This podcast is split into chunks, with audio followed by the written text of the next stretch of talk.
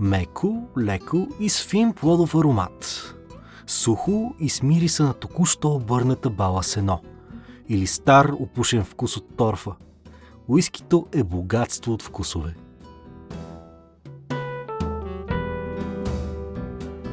Алоха, земляни!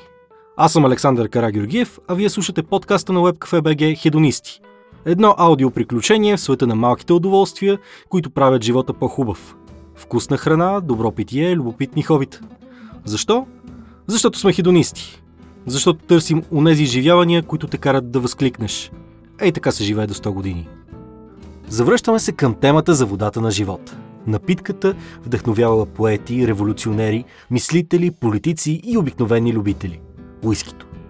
Дали защото студените ветрове вече се усещат по-остро, а мъглите се спускат все по-гъсти и по-мрачни, но този период от годината, късната есен, просто предполага да се отдадеш на онази мека, леко пареща топлина, която уискито ти носи, докато се спуска по гърлото. А днес ще си говорим по-специално за наистина хубаво уиски. Колекционерско уиски. Какво прави скъпите бутилки толкова специални? За какво се оглеждат колекционерите и каква логика следват, докато подреждат големите си шкафове със специално подбрани бутилки? За да отговори на тези въпроси, съм поканил един човек, за когото това да разказва за магията на уискито се е превърнало в един вид призвание – Петър Симеонов. Той е специалист по медии и дигитален маркетинг, но след това е създател на сайта Whisky.bg, посветен за качествената напитка, самата уиски култура и нейното развиване. С него ще обсъдим редица теми, включително това, кои са основните фактори, които правят напитката толкова популярна, а отделните марки и бутилки толкова скъпи. Ще си говорим за отлежаване, за правилно съхранение на бутилките, инвестиции в уиски, както и ще дадем някои препоръки за добър уиски подарък. Така че, отпуснете се спокойно, сипете чаша от любимия си скоч, отпийте бавно и слушайте с удоволствие. Започваме!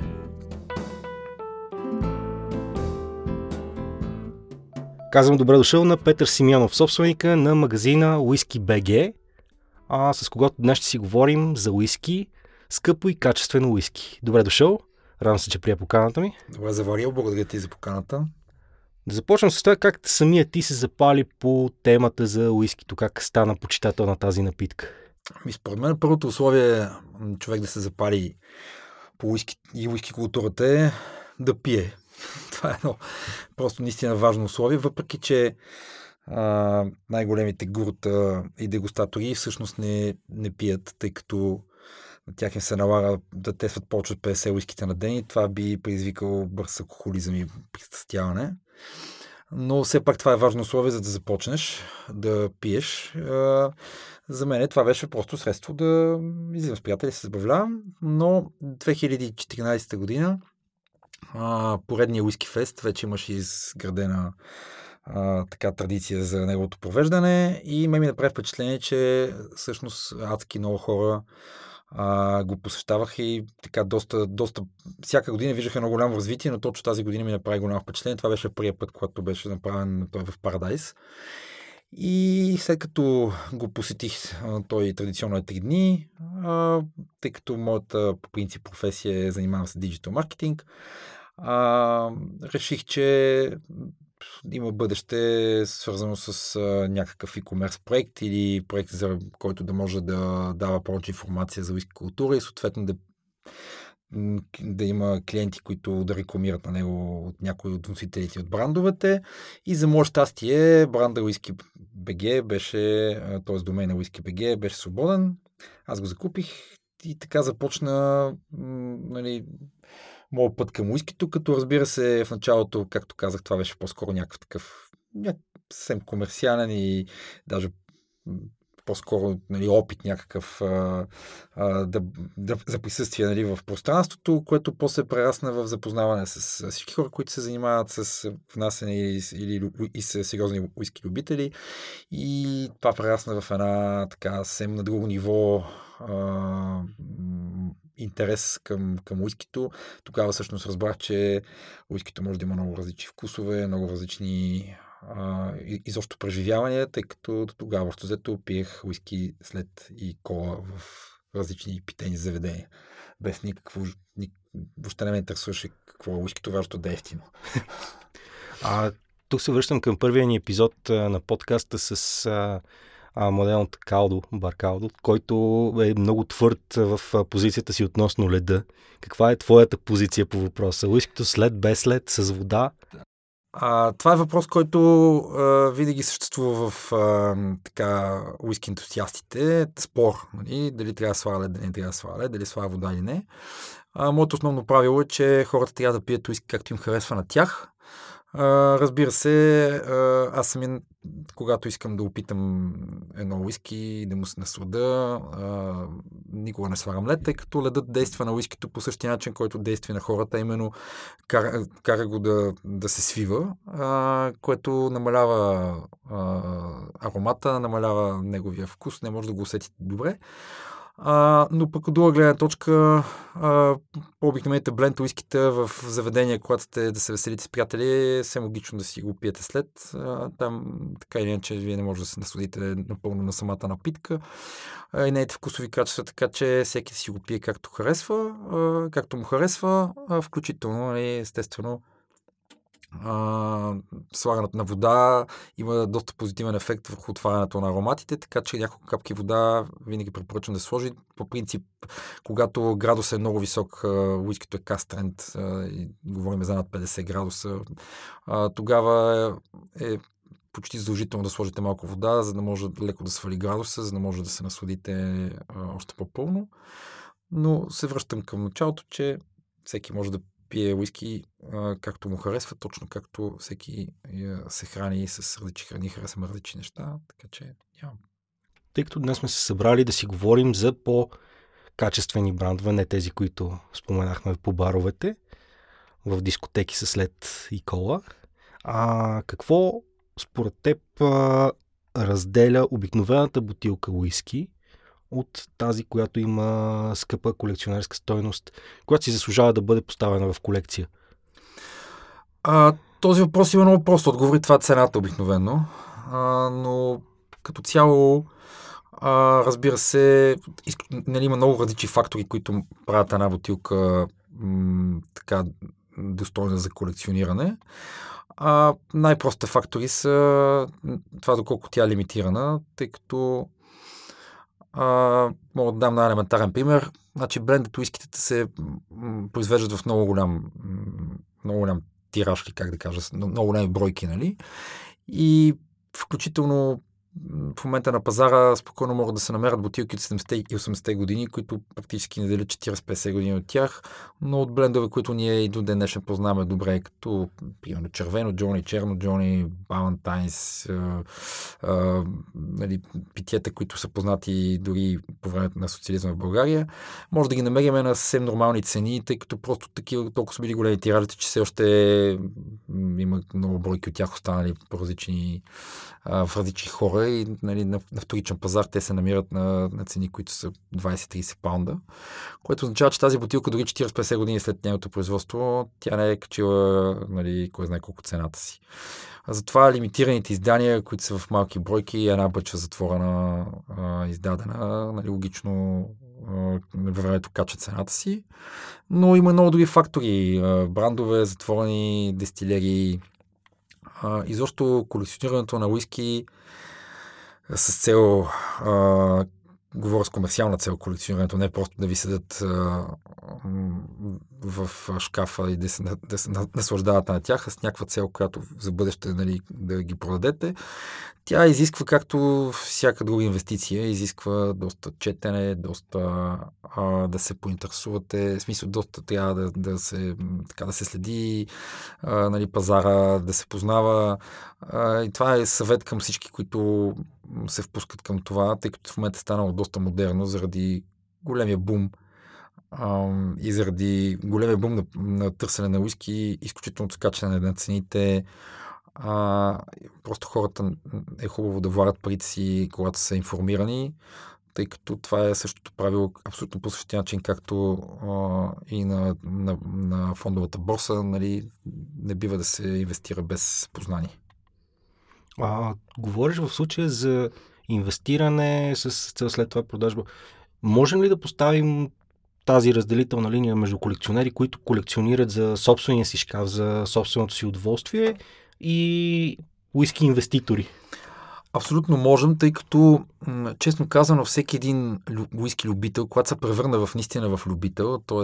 това започне да, нали, вече да не е просто обикновено консумиране на уиски,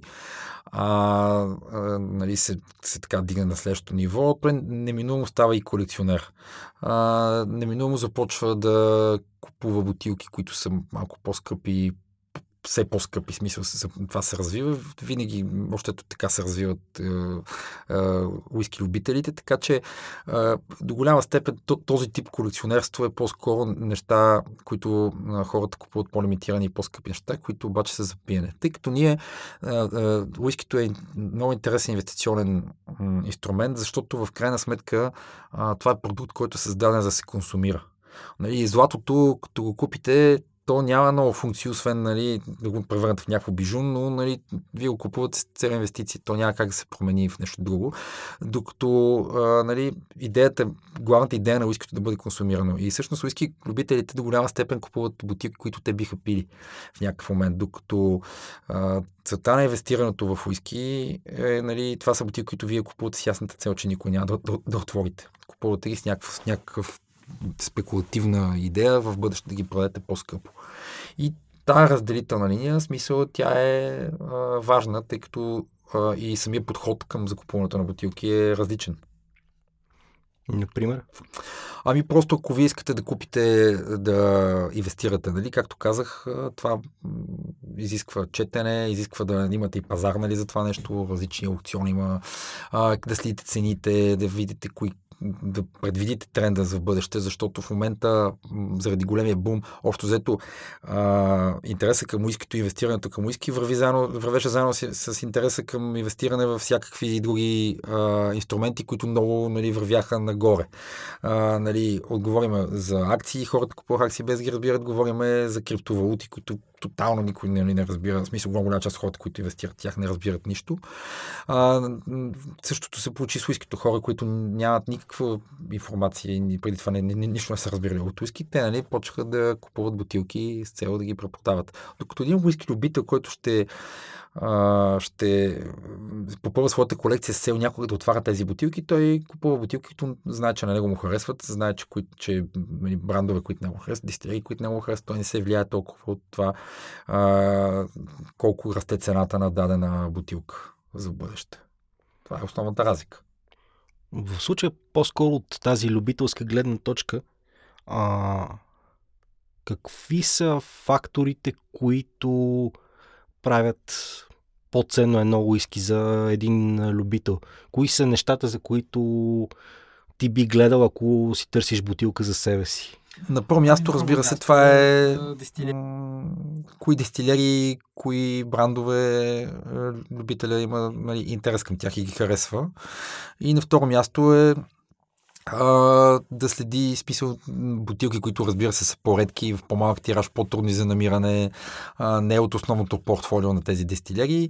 Това са нещата, които един любител следи, за когато става въпрос за консумиране, нали, за бутилки, които са за личната му колекция, за консумиране. Сега тук трябва да отворя една скоба, че тъй като уискито е още скъп продукт, рядко хората могат да си позволят, малък брой хора могат да си позволят да пият редовно скъпи лимитирани бутилки. Затова често пъти, включително и аз, се кооперираме в едни уиски текезесета, в които любители, които се събират и заедно шерват бутилки, които всъщност иначе трудно биха закупили сами. Като тук идеята е, разбира се, в компания с различни коментари, които имаме за тези бутилки, и възможността да можем да пием по-скъпи питията, които иначе трудно бихме си позволили сами, а и така и увеличаваме броя, защото, нали, ако инвестираш в една бутилка за рамките на, да кажем, 200-300 паунда, очевидно, нали, няма да може да си купиш 5 различни, така ние шерваме 5-6 бутилки, които, нали, можем да опитаме и това ни дава възможност, това коопериране ни дава възможност и има доста такива любителски клубове. А къде търсите тези по-специфични, по-рядко Предимно в интернет, като за тази цел най-вече работят аукционите. Това са платформи онлайн, в които хора могат да дават бутилки, които те притежават на тази платформа и тя организира търга за тях, който търка с наддаване, има определен брой, определено време, което трае търга и разбира се, последната, нали, както всеки търг, последната най-добра оферта печели.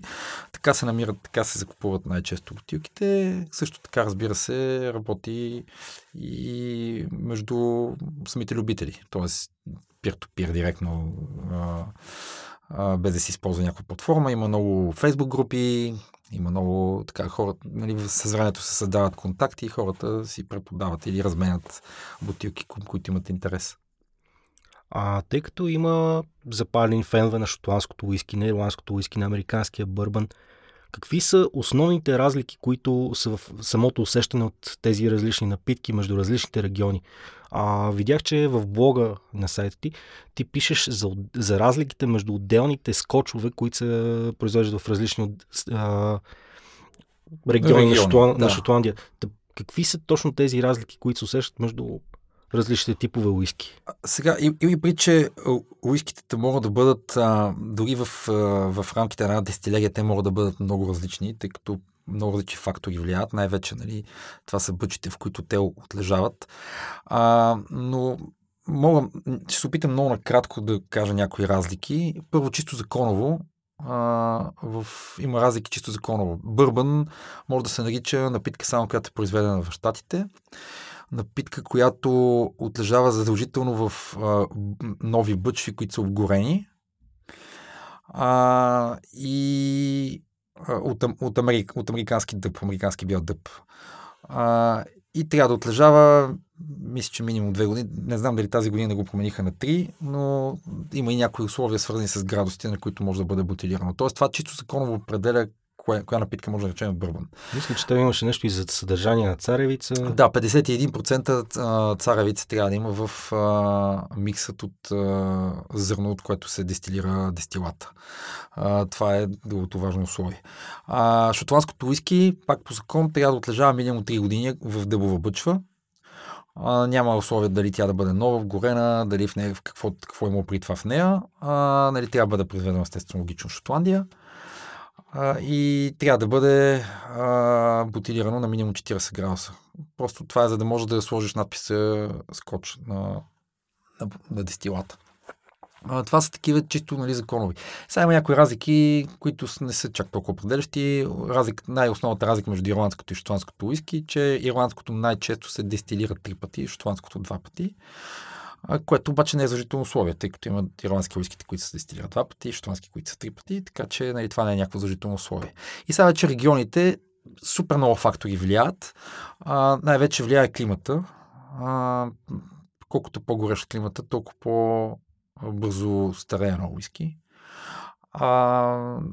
Но разбира се, не само нямам преди само влажност и горщина, има преди, че например, ако са, да кажем, Айла уиските, които са на остров Айла, там складовете, в които те отлежават, обикновено са много близко до морето и това има голямо влияние. Често пъти се усеща най-различни морски вкусове, като сол и всякакви други водорасли, може да усетиш такива неща, тъй като бъчите дишат и де-факто вятъра, който минава и въздуха, не вятъра, въздуха, който минава през тях е много наситен с тези морски вкусове. Така че най-различни фактори също свързани с зърното, от което се дестилира, свързани с това бъчвите, какво има при това в тях.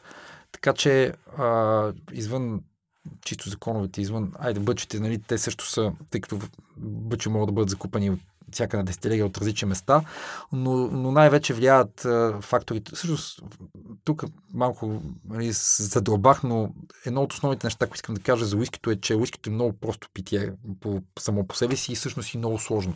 Много е просто, защото той се прави само от 3 компонента. Реално той се прави само от зърно, вода и бая. Това е питие, което се прави само тези три компонента, но разбира се, това след дестилиране и отлежаване, в него вече може да има стотици хиляди различни аромати и различни усещания. И за голяма част от тях влияе всъщност мястото, където се намира.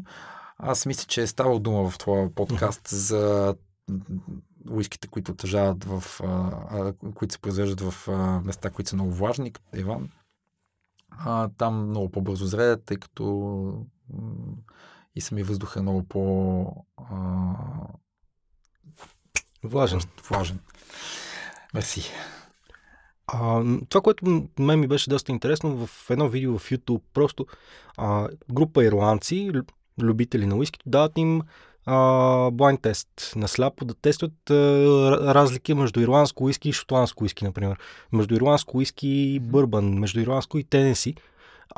И това, което беше интересно, че голяма част от тях успяват винаги да оцелят кое е ирландското. Да, защото... Оттам ми е интересно какви са тези дребни специфики, които различават вкуса. Сега ще кажа, тъй като не споменах вече за тези групи за уиски любители, които си споделят бутилки.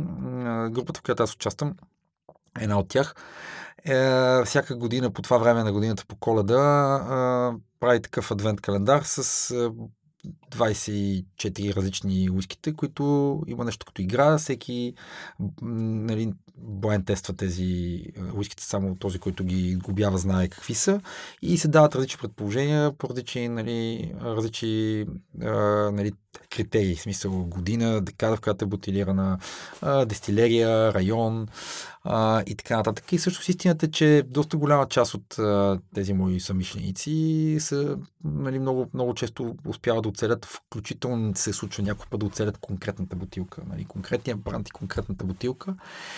Това става естествено с много доста тренирано непце. В началото аз самия също не може да правя големи разлики между уиските. С времето вече усещам доста по-различен вкусови аромати. Има просто характеристики, които са характерни. Примерно сега ясно е, че опушените уиските най-често идват от остофайла, така че лесно, може да се ориентираш, че може да предположиш, че ако много уиски е опушено, а то много лесно, дори не тренират непце, веднага усеща, че има пушек и торфен вкус, може да го предположи. Ирландските уиските обикновено са по-меки, заради това, че трудно дестилирани. Това е също едно така условие. Много често те са на по-нисък градус, рядко са стрентове, така че може да предположиш, че е ирландско от тази мекота, която е характерна за ирландските уиските. Затова между другото ирландските брендове са толкова популярни дори в България, като по принцип, сега няма споменавам брандовете, но то е ясно кои са. Те не са чак толкова много, но България е на едно от първите места по консумация на глава на населението на тези брандове. Разбира се, не в абсолютни количества на глава на населението, точно защото те са еднакво се пият и от мъже и от жени, тъй като са по-меки, много лесно се консумират. Така че има много, има някои характеристики, които са лесни за улавяне и хората лесно, след дори не дълго време опит с уискито могат да бъдат доловени и съответно на блайнд тест да се предположи, че това са от определен регион или от определена дестилерия. Друг интересен въпрос, който ми хрумна, докато правих ресърча по темата. Има ли тенденции сред това какво уиски е, да кажем, модерно, да се колекционира дадена година? Общо взето някакви трендове, които се променят с времето. Абсолютно, много добре си усетил, явно си направил ресърча. Както пак се връщам на този паралел с, примерно, криптовалутите. И в уиските има така модерни неща, които стават хайп около тях, да бъдат купувани, колекционирани. Дори от хора, които нямат интерес по принцип към уискитата. Мога да кажа два примера бързи. Един е огромния хайп около японските уиските в последните години. В Япония се дестилира уиски от 100 години и винаги това уиски е било близко до качеството на шотландското, тъй като традициите си идват точно там. Но това уискито, което се произвежда там, е било предимно за техния си пазар и за малък кръг любители в света. Сега от няколко години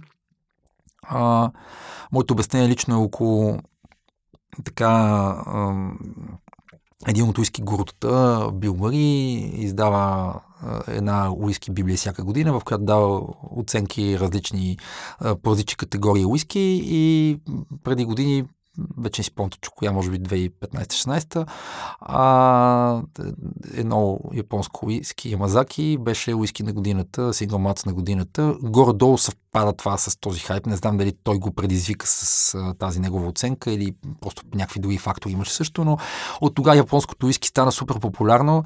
Обаче това уискито не е продукт, който, когато има голям демант към него, голямо търсене, той може веднага да го задоволи, тъй като логично то трябва да отлежава години в дъбова бъчва. И този демант, това голямо търсене не може да бъде покрито, което веднага рефлектира в едно зверско качване на цените на вече съществуващите дестилати.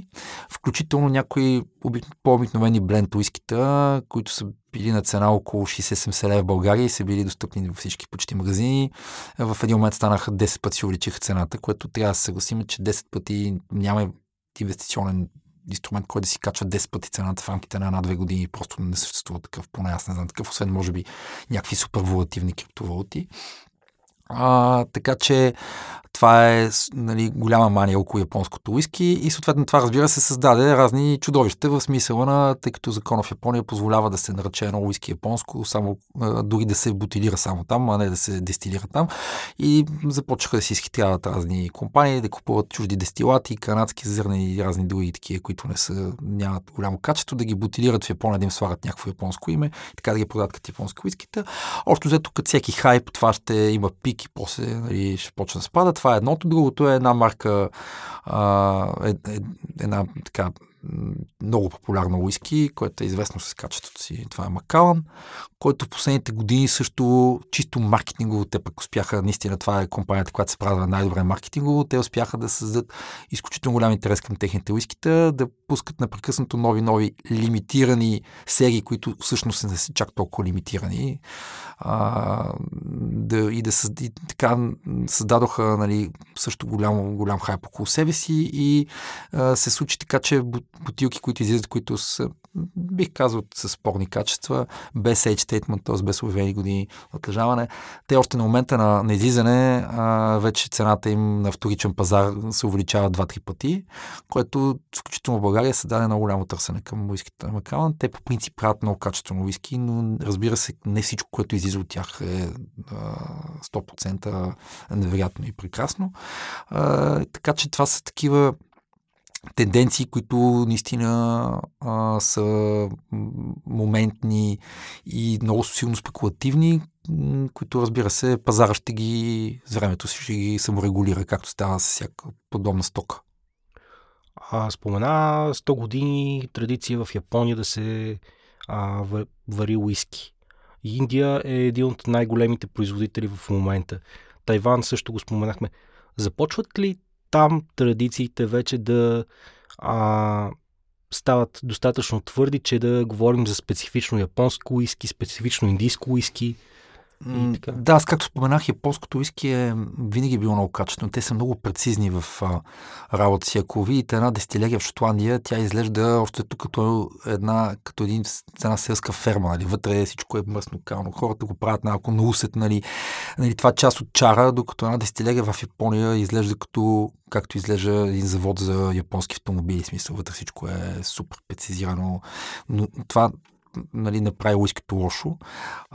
Определено японските уискита са много, тези, които говорим за истински японски дестилери, дестилат, който е правен там от специалисти дълги години, които са работили, има такива дестилери, такива са на Сантори. Е изключително качествено. Индия е друга бира или друго уиски, така да кажем. Логично те също, бидейки английска колония, имат традиции там, нали, дългогодишни в правенето на уиски, но там може би си чувал и ти, че ако се погледне топ 20 в абсолютни стойности на производство на уиски в количество, сигурно има поне 10 индийски бранда, включително сигурно с първите 3. Но това има своята специфика. Първо, там е много спорно кое е уиски, кое не е в Индия, защото всякакви дестилати от всякакви неща пият те. Второ, те просто садски много. В смисъл, това всичко е за вътрешен пазар. Те Просто са над 1 милиард и си пият хората. Нали?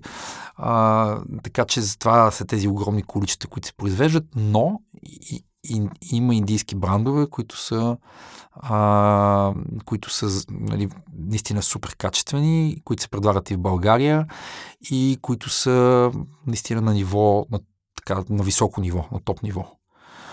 Но това не са брандовете, които са в топ 3 по производство на количество. Те просто не залагат на количество, а на качество. Каква е, нали, споменахме на няколко пъти стареенето като фактор за качество.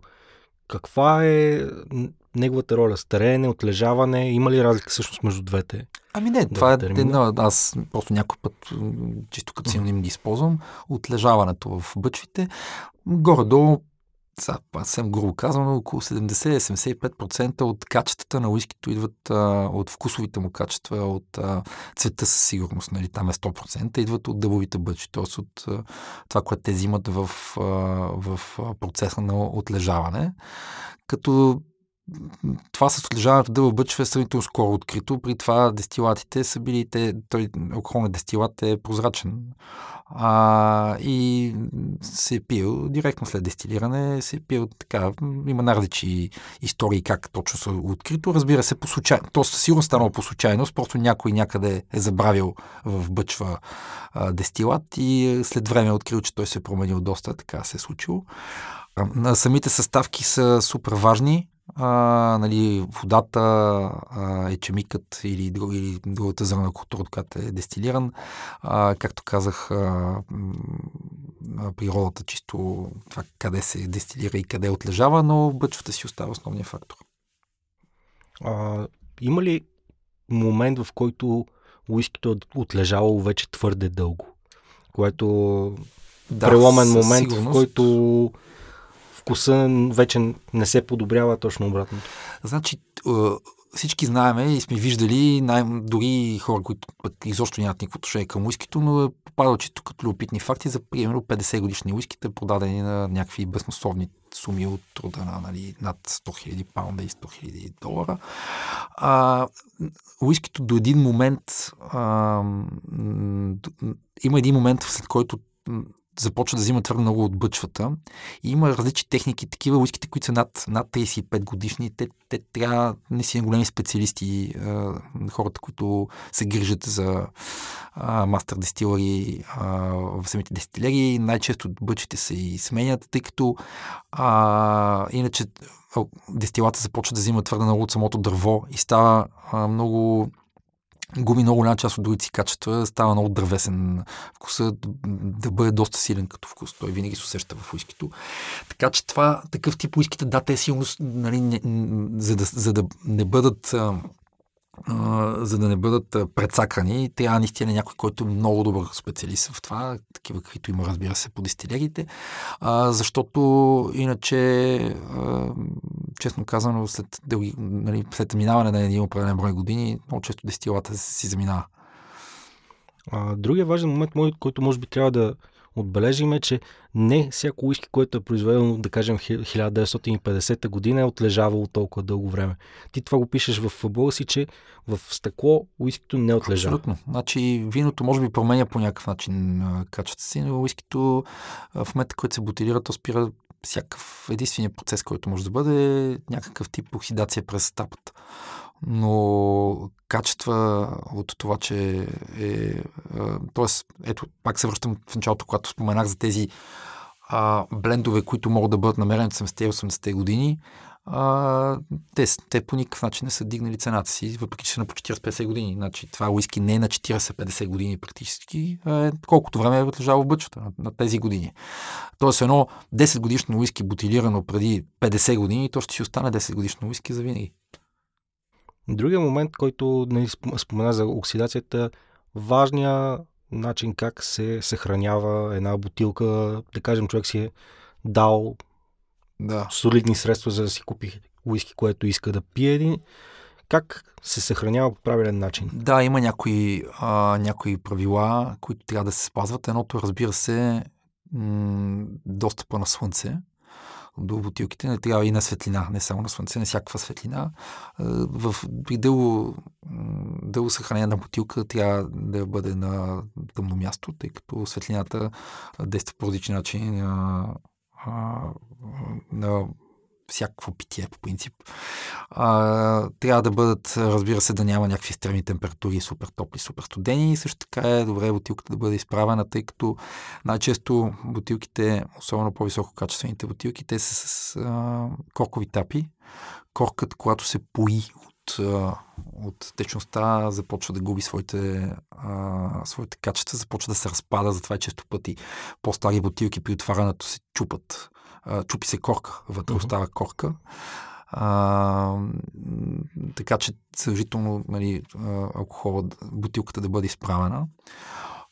Общо след това са правила, които въжат и примерно за виното. Трябва просто да бъде, да не са екстремни температури, да бъде изправена бутилката и да няма пряка светлина. А ако вече сме отворили веднъж, да кажем, взел си бутилка, решил си сипал си едната вечер, как след това запазваш уискито да остане, първо да остане в бутилката, да не изотре, и второ да запази качеството си? Честно казано, няма как да запазиш напълно тя, след отваряне тя вече имали достъп до кислорода, някои процеси са започнали. Може да се запази за някакъв период от време, като той не бива да е повече от 1-2 години. Това още една година е вече доста. Уискито се променя, между другото. Някой път за добро. Някой път уиските, които са отворени и ги пробвате, отваряте бутилка, пробвате, има едни качества, може тотално да не ви хареса. След като ви преседи в шкафа с тапата, разбира се, затворена, там обаче процеса, както казах вече, на тапата отворена е, започва да върви, има достъп до кислород, макар и много минимален. И тази бутилка след време може да се промени много и може и доста да ви хареса. Може да е за лошо, но като цяло общото много често бутилки, които в началото не са ми харесали, след известно време ги пробвам пак след 2-3 месеца, като отворени и са окей. Но не бива да бъдат държани дълго време отворени, независимо от там какво пробвате, как да ги запечатвате, нещо отворено ли е. Тъй като вече споменахме възможността за инвестиция, за уиски, което няма човек да пие. Другата възможност е за подарък. Как се избира правилен уиски подарък? Тъй като всички сме чували камъни за уиски, какви си там специални не декантери, ми стъклени бутилки, в които се прави. И повечето хора, които са фенове на уискито, се казват, че голяма част от тези странични продукти са малко булшит. Те не са булшит, те са просто маркетинг, някакъв тип точно маркетингови продукти, които всъщност нямат общо с по-качественото консумиране на уиски, имат общо с така наречени пениза на пиене. Камъни и такива неща, това са откровени глупости. Казвам защо са откровени глупости, защото шанса да си чупите чашата с този камък е много голям. Дали ще охладите уискито си с лед или с камък, ефектът на това охлаждане, за което казах, че принцип е хубаво да се избягва, е един и същи. Единствено, че ледът ще пусне и вода, ще гори и разреди, но самото охлаждане, самото стягане, това е все едно да си сложите в камерата, в хладилник. Уиски се пие на стана температура, не се пие охладено. Така че да, но това не прави тези подаръци по-малко ценни, особено за хора, които не консумират често уиски. Честно казано, сайта, който аз управлявам и притежавам, той много често, много голяма част от потребителите са всъщност жени, които правят подаръци на техни близки мъже. Това е логично един страхотен универсален подарък, който дори човекът, който го получава, да не е любител на уиски, той винаги може да го сподели с приятели. Точно това е ценното на този подарък. Той никой няма да остане неизползван. Има много примери за подаръци, които хората не използват. Седят някъде там, тръпат прах. Уискито не е такъв. Уискито винаги ще бъде използвано. Иначе, казани декантери, да, то декантър за... Той е за вино, но всъщност има декантери, да, има и графи и декантери за уиски. в които, разбира се, може да се сложи уиски, което ще бъде консумирано много скоро, т.е. спино същата вечер. Ценно нещо, което ценен подарък, който е така, намирам за интересен, е различните типове, различни видове чаши, които са специално за уиски. Една от такава е чашата Гленкерн, която е на основата за нея е една чаша за пиене на шери, която много добре отваря, много е удобна за държане, тъй като е с твърдо холостолче, много добре отваря ароматите, общо взето е така направена от индустрията за индустрията, така че такъв тип чаши са интересни и пиенето на уиски в тях си леко дига удоволствието, тъй като най-често срещаните в България чаши, в които сервира уиски тъмбълър, тези, които са с нали, голямо гърло, те в тях по-трудно да се усетят ароматите, тъй като гърлото просто много широко и нали, много по-лесно излитат и не са нали, трудно за улавяне. Разбира се, комбинацията между уиски и чаши, тъй като има много подаръчни комплекти, които се съдържат и двете, също са интересни. Аз бих препоръчал също, ако знаете, че някой започва да се интересува, да му подарите някакъв тип литература, тъй като има доста такива. Разбира се, те са 99.9 на английски, има само една българска книга, издадена за уиски любители на български, т.е. има и в миналото още някакви тези струни за намиране. Така че, да, такъв тип подаръци на уискито става универсалният подарък по изтъкнатите вече причини. И един въпрос. Кое е най-ценното за теб уиски, което някога си пробвал? Това е много сложен въпрос. Като... Става ли с топ 3 или топ 5? Да, значи най-ценно като стойност, като пари, като валю или като... За теб най-ценното как сам ти си го оценяваш? Защото не винаги най-скъпото е най-доброто и най-пасващото на това вкус. Да, мога да кажа, че значи това мога да го разделя на две. Значи най-ценното за мен е уиски. Имал съм възможност да пия... различни уиските, които сам не бих си позволил, как вече това нали, го коментирах. Имал съм възможност да се докосна наистина до уиските, които са феноменални. Но разбира се, тук става въпрос действително за тестване на такива уиските, като стандартният драм за тестинг е 25 мл. Още зато говорим за такъв тип консумация. Неща, които иначе много редки неща. Не мога да ги квалифицирам и изборявам, защото имайте предвид, че имайте, казвам заради аудиторията, че доста голям брой уиските са тествани. Даже в началото от мен, нали, така имах интерес да си ги записвам, да давам оценки за тях и проче да водя някакъв дневник. Това е просто в един момент, как си кажа, че е невъзможно. Няма смисъл да се занимавам с това въобще. На този етап още само ги снимам и ги събирам в един фолдър. Нали. Много от тях съм забравил още, че съм ги пил. Това, нали, разделям от началото как ще го разделя на две. Обаче, понеже все пак съм и търговец на уиските, през мен са минали и много скъпи, мога да кажа кое е най-скъпото, което е минало през мен, на стойност около 40 000 лева. Това е наистина доста. Да. И множество други на стойност около, кажем, между 10 и 15 хиляди лева, множество други. Важният въпрос е, заслужава ли си? Заслужава ли си да го купиш? Да. Ами, пак го разделям на две. Заслужава си, ако имаш възможността да го пиеш, в смисъл, ако може да си го позволиш да го пиеш, вероятно си заслужава изключително много, нали? А пък най-често такъв тип бутилки се купуват с цел препродажба или колекциониране. Така че да, заслужава си, защото хората, които ги купуват, имат пазар за тях и ще изкарат пари от тях. Така че и от тази гледна точка също си заслужава. Иначе за пиене просто всеки е според чергата си. Ако може да си позволиш да пиеш такива уиските, супер, успял си в живота. Едно голямо ево. Ево ти права.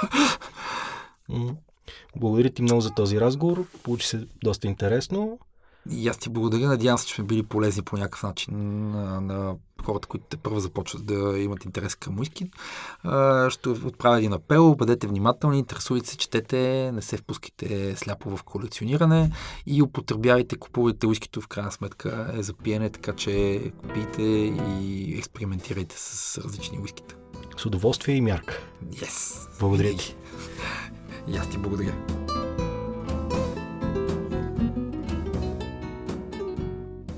Както разбрахме от този разговор, уискито може да бъде лично удоволствие. Може да бъде инвестиция, а потопиш ли се вече веднъж в неговия свят, със сигурност става страст до живот. Ако тази идея ви изкушава, съветваме ви да проверите сайта на Петър Whisky.bg и да си харесате нещо хубаво там. До тогава следете подкаста Хидонисти в WebCafeBG, където освен истории за добро питие, хубава храна и интересни хобита, можете да намерите още различни статии за лайфстайл, политика, международното положение, кино, музика, спорт и какво ли още не.